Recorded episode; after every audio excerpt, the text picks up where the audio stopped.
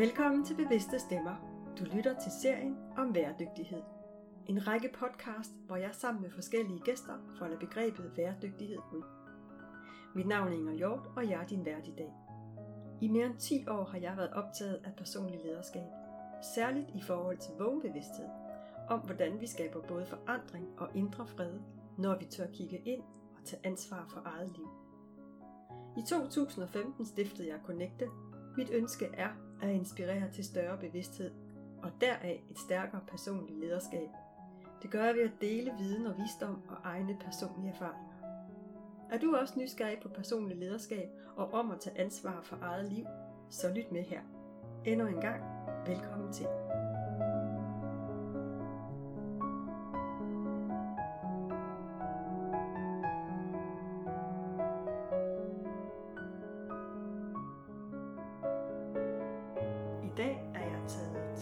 Det nordlige Aarhus for at besøge Maria Langbak. Maria er praktiserende læge, men også uddannet akupunktør og heilpraktiker. Og jeg har fulgt Maria en del år, og vi har arbejdet sammen omkring en medlemsklub. Og tak fordi jeg måtte besøge dig, Maria. Og dejligt, du vil være med. Jamen tak, fordi jeg måtte være med. Jeg har glædet mig rigtig meget til at have den her dybe samtale med dig, Inger. Ja, så må vi håbe, den bliver dyb. Mm. Øh, jeg ved i hvert fald, du er... Jeg kender jo dig for dine, dine fine refleksioner og din øh, særlige nysgerrighed på ord. Øh, så det er også derfor, jeg har inviteret dig, men også, ja, jeg er jo meget stor fan af dit virke. Øh, nu sagde jeg lige kort lidt om dig, Maria. Har du noget, du vil supplere med? Øhm, måske jeg kan sige, at øh, jeg brænder for at højne bevidstheden om sundhed. Sundhed ikke bare som at spise grøntsager og bevæge sig, men øh, sundheden, der involverer både krop, sind og sjæl. Fordi det er sådan, jeg ser, at helbredelse, det kommer. Og ordet helbred betyder jo at berede vejen til at blive hel. Derfor er vi også nødt til at kigge på det hele menneske. Og det, der sådan virkelig er min kernesag, det er at bringe mennesker i dybere kontakt med sig selv. Fordi det er derigennem, jeg ser, at den selvhelbredende evne i hvert eneste menneske tændes. Er det smukt. Tak. Og jeg har jo selv fået en konsultation af dig, og, og kender på den måde også dit virke, og øh, kan kun give mine varmeste anbefalinger. Øh, men Maria, vi skal snakke væredygtighed i dag. Og øh, nu skal vi jo lege med ordene, så, øh, så derfor kunne jeg godt tænke mig at spørge dig, hvad du gerne vil være dygtig til. Jeg vil rigtig gerne være dygtig til at være ærlig. For det er øh, en af mine vigtigste kerneværdier, og i det ord ligger der jo også noget med være. Og jeg fandt ud af, at hvis jeg skal være et autentisk menneske, som lever fra hjertet af, så er det min ærlighed, jeg er nødt til at arbejde videre med. Har det altid været dit mål og din, din ambition at være ærlig i livet, eller har der været en forandring undervejs? Jeg har jo nok i virkeligheden været meget uærlig. Ikke mindst over for mig selv og kommet rigtig langt væk fra, hvem jeg egentlig er. Altså sådan min dybeste væren. Og derfor øh, så fandt jeg ud af måske for siger, fem eller syv år siden, at øh, jeg var nødt til at turde være ærlig over for mig selv, og også konfrontere de sider af mig selv, der gjorde, at øh, jeg var uærlig. Øhm, så nej, det har absolut ikke altid været sådan. Det har nærmest været det modsatte.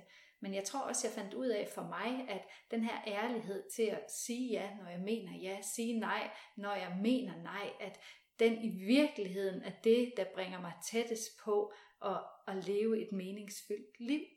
Og så kan man sige, at ærlighed, det kræver jo så, at man er nærværende. Så der har vi jo være igen i, at fuldstændig nærværende i øjeblikket, så jeg både mærker, hvad er det, der sker inde i mig, men hvad sker der også i den ydre verden.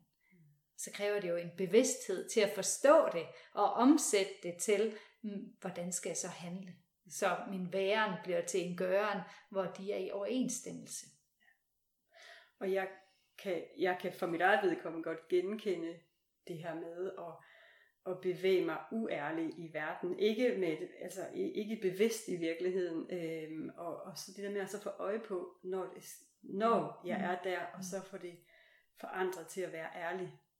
Også over for mig selv. Og det kræver i min optik en, en vågen bevidsthed. Øh, at få øje på det. Det ved jeg ikke, om du genkender.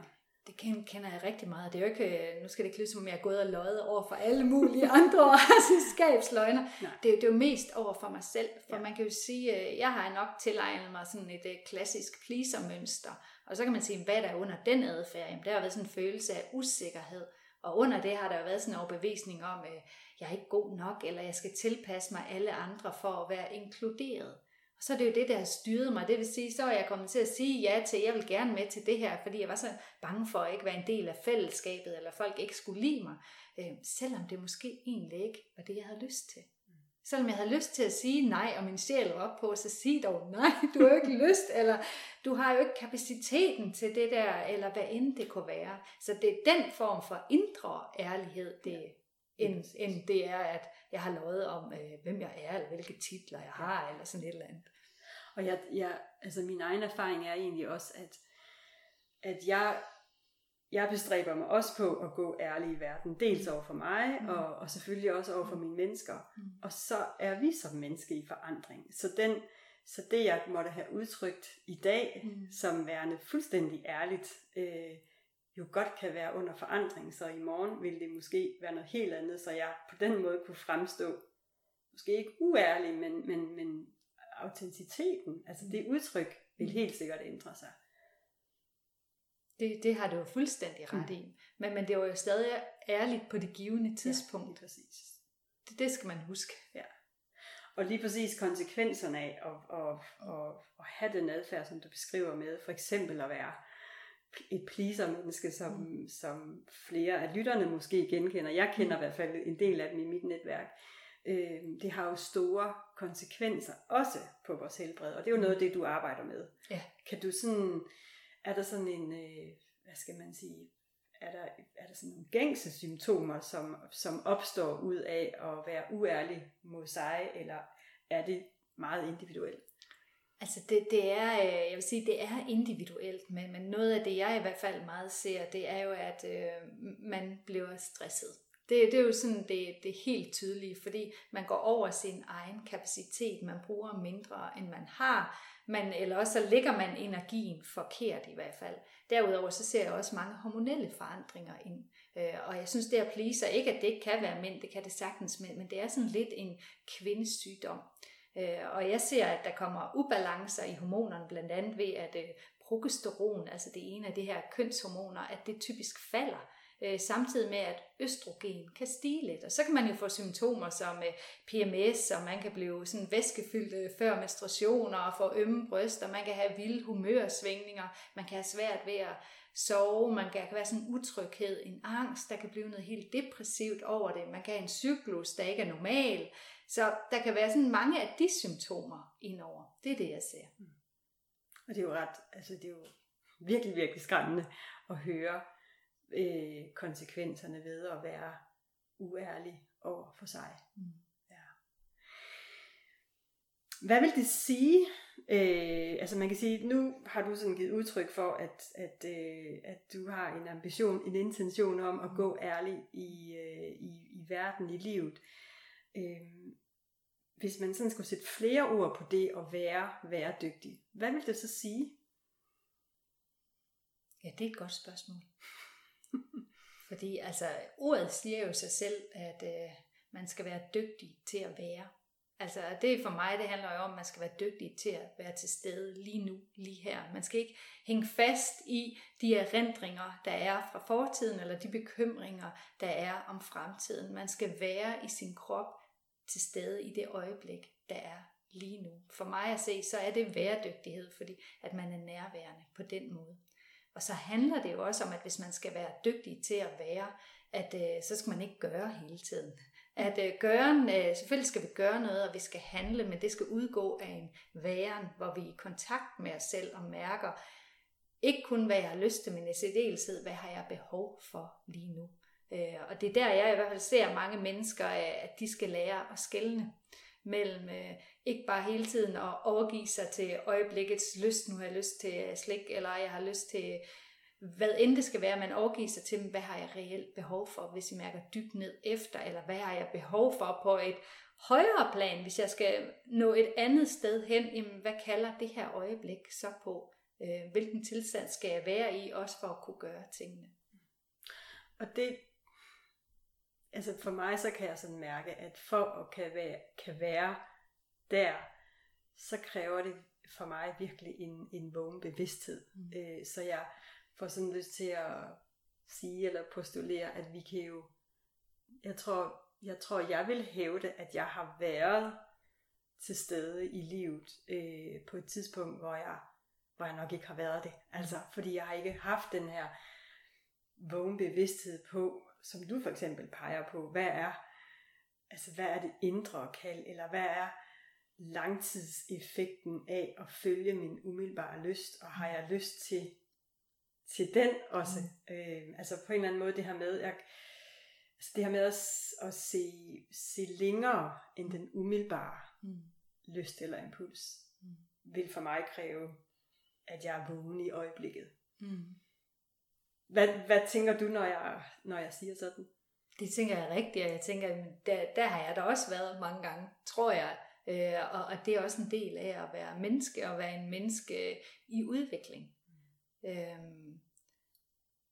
det jeg kan mærke, det er, at øh, hvis jeg skal være dygtig til at være, så er jeg jo aktivt nødt til at gå ind og træne det. Det er jo en muskel, der skal trænes ligesom alt muligt andre. Og vi er rigtig gode til at træne gøre ting. Vi er gode til at træne at løbe, eller lave mad, eller øh, øh, hvad end det kan være. Der er mange ting, vi kan træne. Men at træne en væren, en ren væren, det er ufatteligt så mange mennesker, der har svært ved det. Men også fordi vi har aldrig lært det. Og øh, jeg sætter jo rigtig mange mennesker til for eksempel at meditere. Og i virkeligheden, så skulle man jo synes, at det er jo nemt, jeg skal jo bare sidde stille. Men min erfaring er, at det er faktisk meget sværere for mennesker, end det er, hvis jeg siger, prøv at du skal begynde at gå et kvarter hver dag. Det, det er som om, at det er øh, instinktivt nemmere for os mennesker, fordi så gør vi også noget. Så kan jeg i hvert fald se, der er en forandring. Men sidde og være med mig selv, og med alt det, der sker inde i mig, det er svært. Særligt hvis jeg ikke har arbejdet så meget med det før, for så kommer jeg jo i, tanke, altså i kontakt med det. Og det er lidt det samme, jeg ser, for eksempel hvis man øh, begynder at faste, altså, øh, og ikke dulmer med alt muligt, jamen, så skal man jo også lære at være til stede med de følelser, der er. For meget, vi spiser dem, det er jo ikke på reelt sult, det er jo på vane, eller på, øh, jeg er ked af det, jeg er stresset, jeg er sur, jeg er vred, øh, så gør jeg lige noget. Så det der med at være til stede med alt, hvad der er, og træne det, det, øh, det synes jeg er noget, der burde komme ind i folkeskolen. For det er sådan en stor del at være et menneske i balance. Det er jo, altså jeg, jeg kan jo godt genkende det, det der med, at det er, det er langt nemmere at få, få at vide, at du skal gå et kvarter hver dag, end at at du skal sætte dig på puden et kvarter hver dag. Hvorfor tror du, det er, så, hvorfor tror du, det er sådan? Men jeg tror jo, en, en del er, at, hvad skal man sige, hele den kollektive bevidsthed om det her med, at vi skal præstere, og vi skal gøre noget, og vi skal gerne kunne fortælle alle andre også, nu har jeg løbet et maraton og lægge det ud og få hep, hep, hep. Det er som om, der ikke kommer helt det samme respons, hvis man siger, at jeg, jeg, jeg satte mig ned og lukkede øjnene et kvarter. Og så tror jeg også, der er, øh, der er en utålmodighed i det. Mange bliver utålmodige, hvis man sætter sig ned øh, og øh, skal gøre ingenting. Den her restløshed, der også kommer ind, som jeg tror mange har svært ved at håndtere. Øhm, og så tror jeg også, at mange mennesker har ikke lært, hvordan øh, arbejder jeg med mine tanker og følelser. Og det her med, at tanker er jo ikke nødvendigvis en sandhed.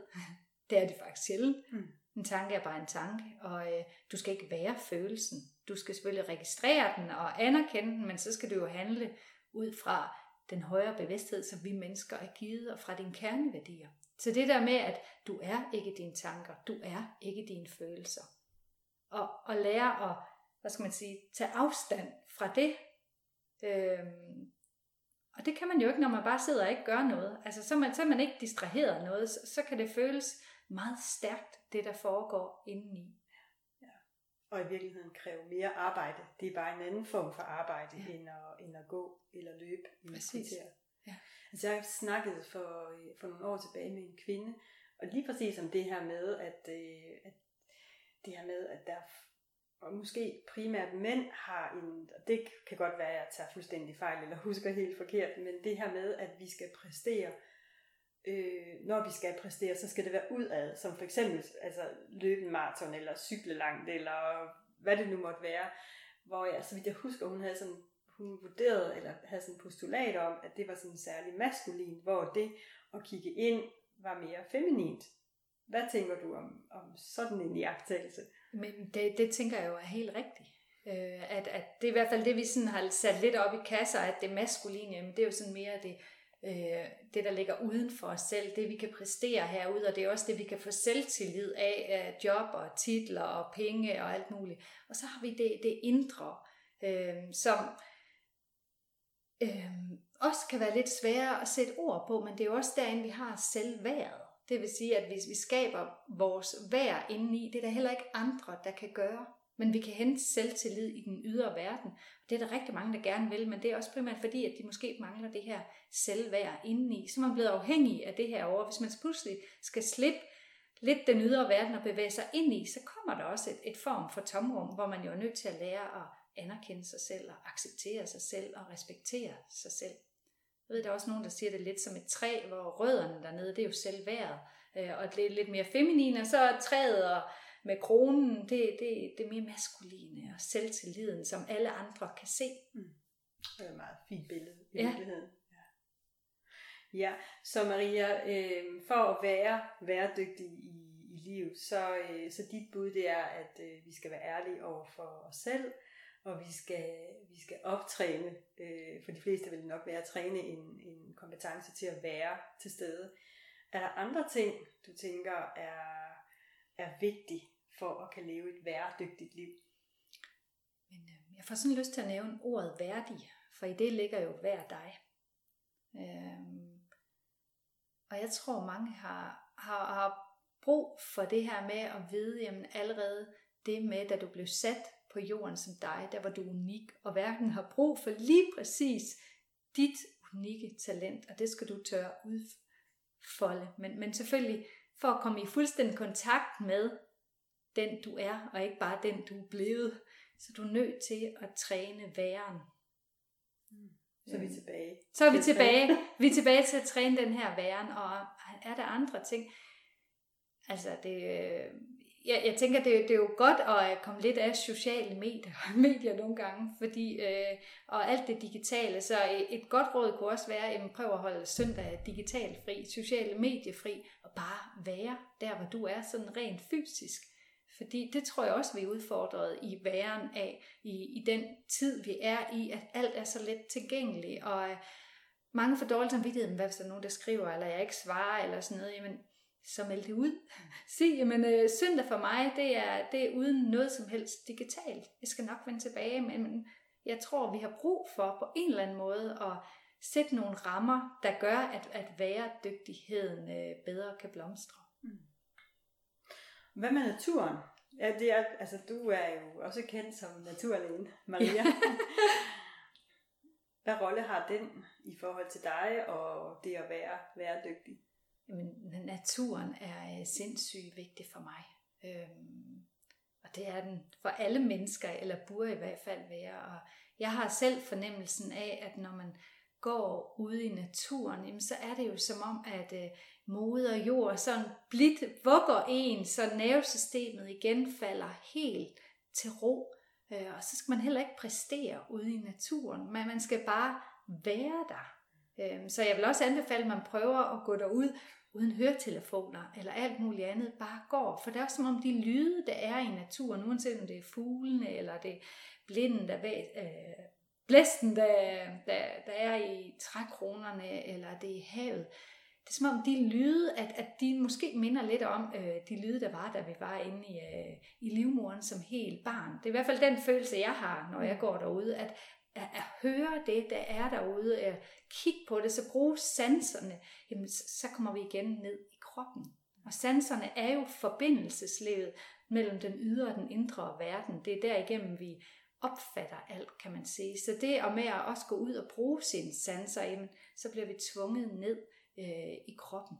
Og jeg bruger meget sådan noget som at gå ud og grounde ude på græsset hver morgen. Så står jeg med min bare tæer, nogle gange bare i mit undertøj, og står der og, og får alle de her negative ioner suget op i mig. Og de virker jo som elektrisk øh, ernæring inde i kroppen. Så man kan sige, på et elektrisk niveau, der, der sørger de også for, at øh, der er mere ro på. Og de virker som en form for antioxidanter, kan man næsten sige, så der også skabes et bedre miljø inde i kroppen, der skaber mindre stress, og så er det også nemmere bare at være. Så er der heller ingen tvivl om, at, at sollyset kan også noget. Og så tror jeg i forhold til det her med væredygtighed og forbinde os til årstiderne. Forstå, øh, ved du, der, der er jo ingen blomst, der blomstrer hele året og, og kigge på, hvordan jamen, træerne øh, om efteråret smider sine blade øh, for næste år kunne blomstre og skal igennem en vinter, hvor de står der helt nøgen, helt bare med masser af blæstag i Danmark, så de er nødt til at dybe rødder for at overleve, for at trække vand op også. Så den der forstå, jamen den rytme, den cyklus, der er i naturen. Jeg kan mærke, jo mere jeg forbinder mig, jo mere ude i naturen jeg er, og virkelig forstår de grundlæggende ja, naturregler, jamen jo mere forstår jeg, at det gælder også for mig. Og så bliver det faktisk nemmere at være med det, der er. Fordi jeg kan heller ikke blomstre hele tiden. Jeg kan heller ikke producere hele tiden. Jeg er også nødt til at gå i hvile. Jeg er nødt til at smide min blade, og det kan jo være forskellige arbejdsopgaver og alt muligt andet, velvidende. Jeg ved ikke, hvad der kommer, men i tillid til, prøv at høre, jeg skal nok komme til at blomstre igen, bare med noget, der er endnu bedre for mig. Altså, jeg, jeg genkender øh, og mere og mere øh, det her med altså kaldet efter at følge naturens øh, cyklus, naturens rytme. Og det, det oplever jeg faktisk kan være meget svært, øh, når man bevæger sig ude på, på det etablerede arbejdsmarked. Øh, hvordan håndterer vi sådan en udfordring? Fordi det er jo ikke nemt at øh, gå i vinterhi, hvis man, øh, hvis man arbejder øh, 8-4 i en, i, en, ja, i en virksomhed. Nej, og øh, man, man kan sige, at vi har jo nogle øh, vilkår, vi er nødt til at leve under. Det er jo ikke øh, alle, der ligesom mig kan blive selvstændige, og så på den måde regulere lidt. Men der er alligevel mange ting, vi kan gøre. Man kan sige, det ligger lidt i os, at når vinteren kommer, så, så burde vi nok sove lidt mere. Og det vil sige, at man går tidligere i seng. Det kan også være, at man ikke skal være så social. Øhm, det kan være, at man skal ind og kigge på, at skal jeg også spise anderledes, når vi kommer i de her måneder, for at ære og nære min indre natur. Øh, er den her årstid mere oplagt til at dele med sorg, kan man også nogle gange tænke på, ikke at man ved bestemt kan, eller kan bestemme sig for, nu, nu skal jeg dele med det her, men, men nogle gange, hvis man virkelig går lidt mere i et med årstiden og naturen, så er det også som om, der sker en, en, en følelsesudrensning på et højere plan. Ligesom jeg tænker, de fleste er jo mere naturligt glade og øh, opfarende og lidt vilde om sommeren. Vi kan mærke den der ild. Vi kan godt mærke, at det ligger bare lidt mere øh, højvibrerende i os. Og det er også mere naturligt, at om vinteren, der er også nogen, der forventer depressioner, at jamen, der lukker vi os lidt. Så at ture være med, jamen nu er jeg måske lidt mere melankolsk. Selvfølgelig skal man ikke helt ved, gå ind i det, men, men, men alligevel bare tillade, at nu er det nu. Det, det er også okay, det ligger i tiden. Mm. Så og at leve væredygtigt er også at overgive sig til de, øh, de ydre, hvad skal man sige, de ydre rammer, eller de ydre øh, strømninger, er måske et bedre ord. Øh, og ikke synes, man skal det samme om vinteren, som vi skal om sommeren. Ja. Jeg kommer sådan til at tænke på, øh, som kvinde, så har vi jo også, øh, så har vi jo også månedlige cykluser, mm. og jeg mm. tænker, at øh, der, der er jo også daglige cykluser. Mm. Så hvis vi skal leve væredygtigt, mm og, øh, med afsæt i den daglige cyklus. Mm. Mm. Hvad skal vi så særligt være opmærksom på? Men først og fremmest så skal vi jo kende vores cyklus. Fordi vi, jeg får lyst til at sige, at vi er forskellige personligheder, øh, alt afhængig af, hvornår i cyklus vi er. Og rigtig mange af dem, det er min erfaring, de ved faktisk ikke helt, øh, hvornår, hvor i deres cyklus de er, medmindre de lige har menstruation, så kan jeg sige, at jeg har menstruation nu, men ellers så, så det er det ikke ret sikkert, at man, man ved, jamen, hvor er jeg i cyklus. Og der får jeg lyst til at sige, at der er jo en grund til, at øh, der har ikke været ret mange øh, kvinder med øh, i almindelige hvad skal man sige, forskningsforsøg normalt. Det har primært været mænd, fordi mænd de er jo ret stabile hormonelt hele tiden. De går lidt nedad med livet, men vi kvinder, vi svinger rigtig meget. Så derfor er det også meget sværere at have os med som øh, forsøgspersoner, for vi bliver påvirket på en anden måde, øh, end mænd gør typisk, og det gør vi også af medicin. Øhm, men jeg vil sige, mm, start med at finde ud af, hvordan er din cyklus. Og så ved at I, da man opdeler tit i fire perioder i cyklus, og det, det er også, nogen kalder det også de fire årstider. Og på samme måde kan man sige, når man har menstruationen, der tror jeg også mange øh, derude, hvis bare man i hvert fald er lidt i kontakt med sig selv, så ved man godt, så har man ikke så meget energi lige der. Øh, man er måske lidt mere introvert, øh, lidt mere træt, man har brug for alenetid, og derfor kan ens øh, tærskel blive øh, lidt lavere i forhold til vrede eller alt muligt, fordi systemet er egentlig indrettet til, at der, der skal vi gå indad. Det er vinteren, Øhm, hvis man kigger på det sådan fysiologisk, så, så kan man også øh, se der, at vi skruer faktisk lidt ned for metabolismen der. Øh, fordi det er meningen, vi skal sidde lidt mere stille, være lidt mere hjemme med os selv. Det er ikke meningen, vi skal løbe ud og løse alt muligt i verden. Og sådan har hver de fire perioder deres karakteristika. Det vil sige, at hvis man lærer om sin cyklus, lærer om de fire årstider i cyklus, i den rytme der er, så vil man også vide, okay, hvis man skal ud og holde foredrag, så er det nok bedst der i perioden efter ægløsning. Mm. Fordi der har du hormonerne med dig. Og hormoner er jo også molekyler og bevidsthed. Det vil sige, at du har også den rette bevidsthed, personlighed med dig der, som er meget mere udadvendt. Du har skruet metabolismen lidt op igen. Du har mere energi der. Øhm, og jeg vil da ønske, at det her var, var mere øh, inkorporeret i øh, måden, vi er på, i mm. måden, vi lever på.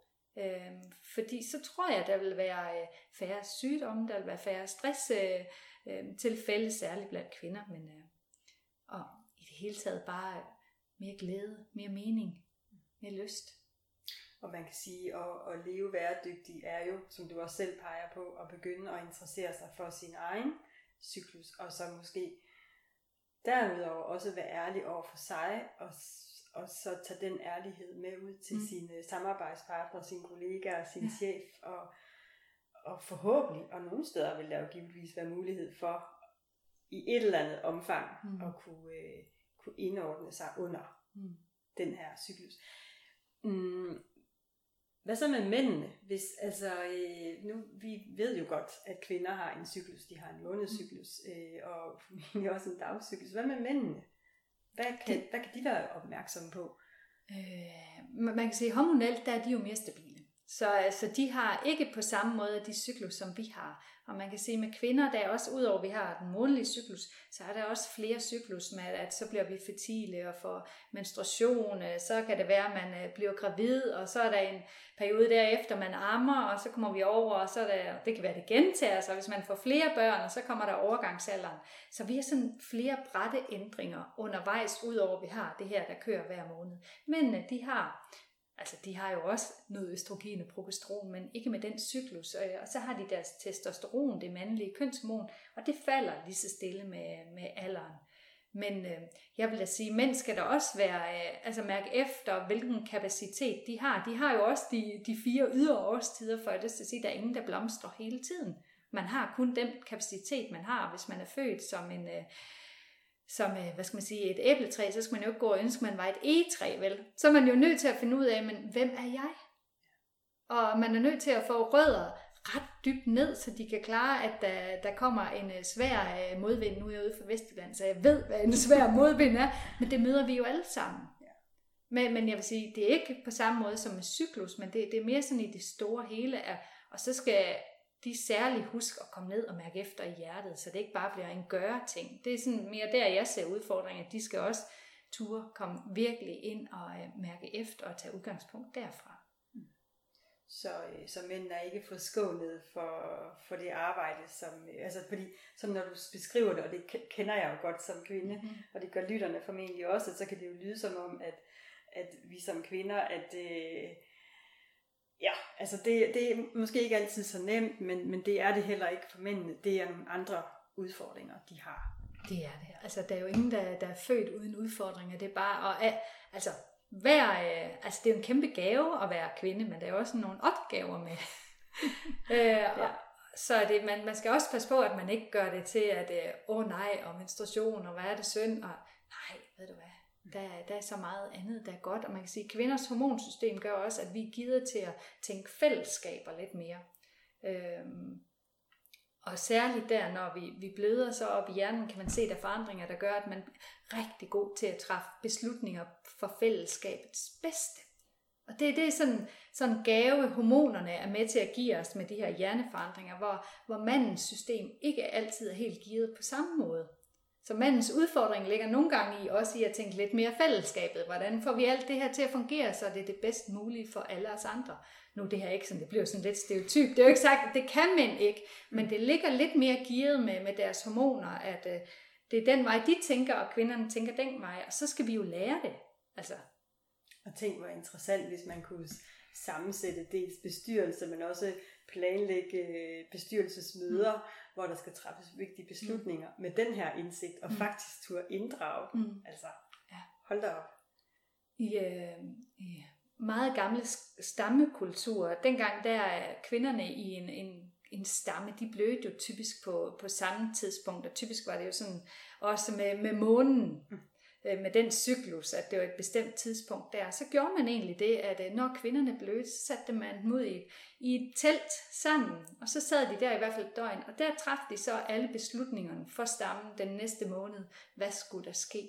Fordi man havde opdaget, at kvinder dels er bedre til at tænke, hvad er det bedste for fællesskabet, men også der, at den hvad skal man sige, indsigt er så højnet der. Ens intuitive sans er så højnet der.